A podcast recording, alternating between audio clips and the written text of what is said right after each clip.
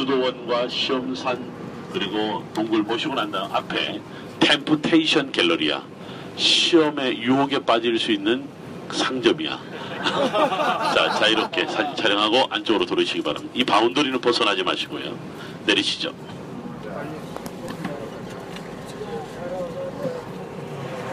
요단강을 건너와서 언약계를 앞세우고 요단강을 건너와서 길갈에 제일 먼저 진을 칩니다.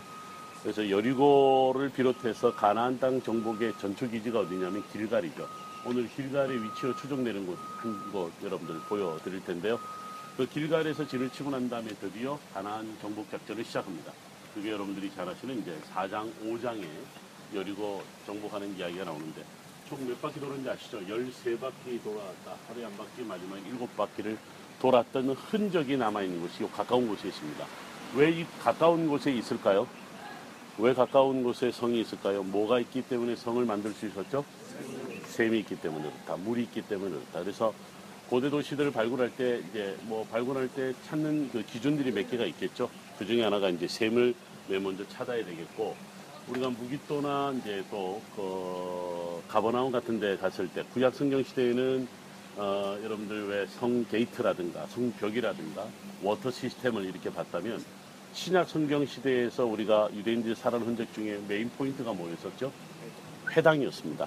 그러니까 그것을 찾으면 사람들이 어디서 어떻게 살았는지 그리고 나사렛 갔을 때 예수님의 나사렛에 있는 회당에서 이사야서 말씀을 읽었던 누가복음의 이야기를 기준으로 해서 회당이 있었던 터 그래서 synagogue church라고 하는 것이 우리 마리아 수태고지교회 옆에 있었습니다.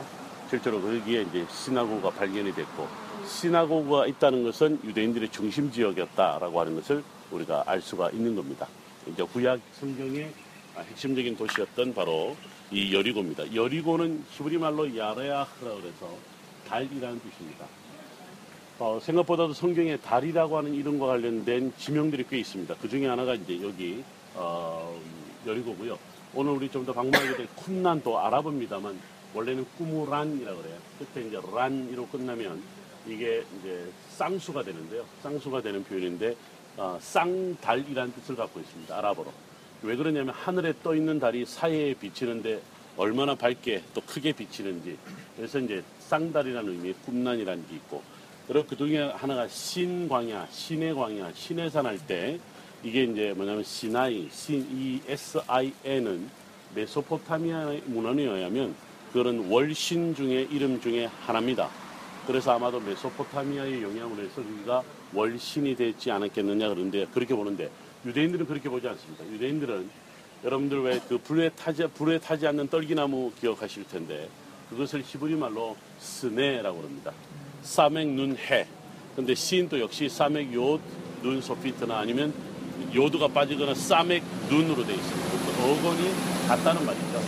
그래서 이제 유대인들은 지명들이 대체적으로 그들이 지나온 지역에 대해서 지명을 붙일 때 성경의 사건을 갖고 지명을 붙인 게 상당히 많습니다.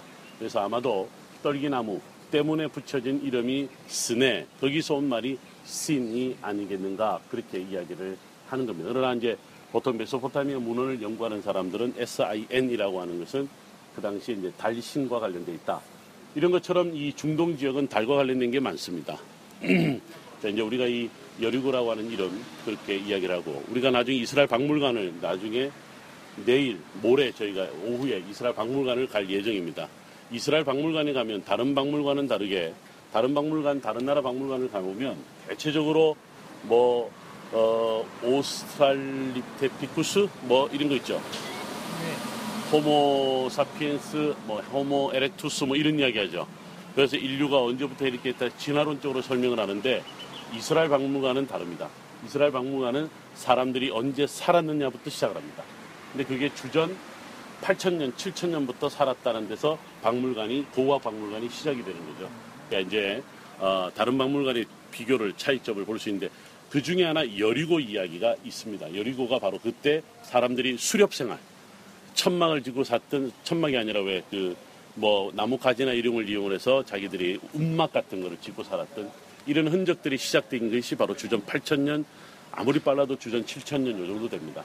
근데 여리고가 그들 중에 하나고요. 그들 장소들 중에 하나인데 이 광야에는 그런 마을이 많지는 않겠죠. 그 정도 역사를 갖고 있는 데가 대부분이 어디냐면 갈릴리 호수 주변입니다. 갈릴리 호수 주변 어느 정도 어느 진화론자조차도요 갈릴리 호수 주변에 아마 아담과 에, 어, 하와가 거기 있었지 않았을까 할 정도로 최초 인원 인원 사람들이 거기서 살았을 것이다 할 정도로 굉장히 아주 그거에 대한 유적을 오랫동안 오래전에 발굴한 적이 있습니다. 자 어쨌든 여리고나 이 갈릴리 주변의 많은 도시들이 주전 8천년부터 사람들이 살았던 흔적으로 따지면 여기가 만년된 도시다 이렇게 이야기를 하는 거죠. 만년된 도시, 가장 오래된 도시에 여러분들이 와 있다 이렇게 보시면 됩니다. 아키 야단 에이나 마부터 아타마타 하미시다 것 아니 이게 하미시다 것 السفن اه عشان يقول لي استشير او لو يعني تارك الخجور 아 오케이 됐어요. 제가 지금 뭘 기다리고 있냐면요. 지금 여러분들 저기 물이 빠져나오고 있어요. 이것도 우리 여러 군데에서 샘을 다 봐왔잖아요. 샘을 다 봤는데 여기에서 이 샘은 우리가 이제 예를 들어서 엔하롯이라든가 아니 엔하롯 즉 하롯샘이라든가 또 어디서 봤죠? 헐몬 헤롯이 헐몬 헐몬 그 다음에 단 이런 지역에 샘이 흘러나오는 걸 봤죠. 거기는 잘 정돈된 어떤 지역에서 물이 흘러나오는 걸 봤는데 여기는 아주 터프합니다. 안에 들어가려고 해보는데 저기가 수도 관리구이에요. 저 안에. 그야말로 물이 처음 솟아나는, 처음 솟아나는 그런 하나의 이제 물이 가만히 보면요. 물이 바위 틈으로 보글보글보글 올라오는 게 보입니다. 근데 그 물들이 모아져서 지금 이렇게 나오는 거죠. 그 샘의 이제 근원지를 보고 이 물들이 여러분 보시면 그대로 농토로 흘러가는 물이 있고 지금 왼쪽에 있는 건물로 들어가는 게 있습니다. 왼쪽에 있는 건물로 들어가면 정수가 돼서 물이 나오는 거죠. 그러니까 마시는 물이다 이렇게 보는 건데 지금 여기서 나오는 그럼 이 바위 틈에서 어디서 흘러나오느냐 땅속에서 흘러나오는데 소위 지하 안반수라고 하는 거예요. 지하 안반수인데 이스라엘 땅은 80%가 돌이잖아요.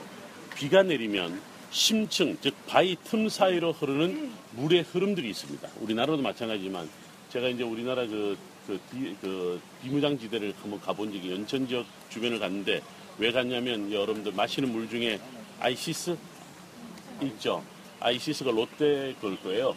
그 사람들이 물을 갖다 끌어올리는 데를 제가 가본 적이 있습니다. 완전히 그 비무장지대에서 파이프를 꽂아서 올리는데 거기서 제가 재밌는 이야기, 여기와 비슷한 논리를 제가 들었습니다. 이제 뭐냐면 예를 들면 예루살렘에서 비가 오면 그 물이 바위 틈으로 스며들어서 여기서 올라오는데 몇 년이 걸리냐면 200년이 걸린답니다. 200년이 걸린답니다. 실제로 우리나라도 밑에가 그 비무장지대 밑에가 대부분 다 화강암이라고 그래요.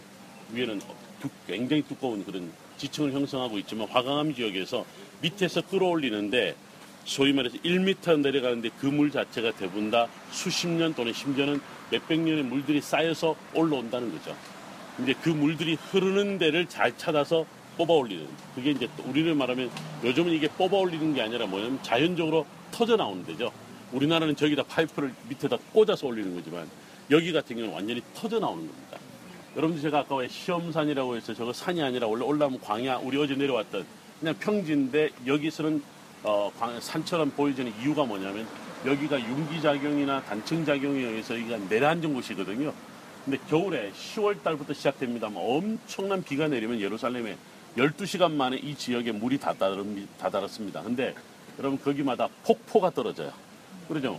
당연하죠. 산지에서 내려온 물이 광야를 거쳐서 여기에 딱 도착했는데 자연스럽게 사이로, 사이로 흘러 들어가는 것이 아니라 폭포를 형성을 하는데 장관입니다. 아주 장관입니다.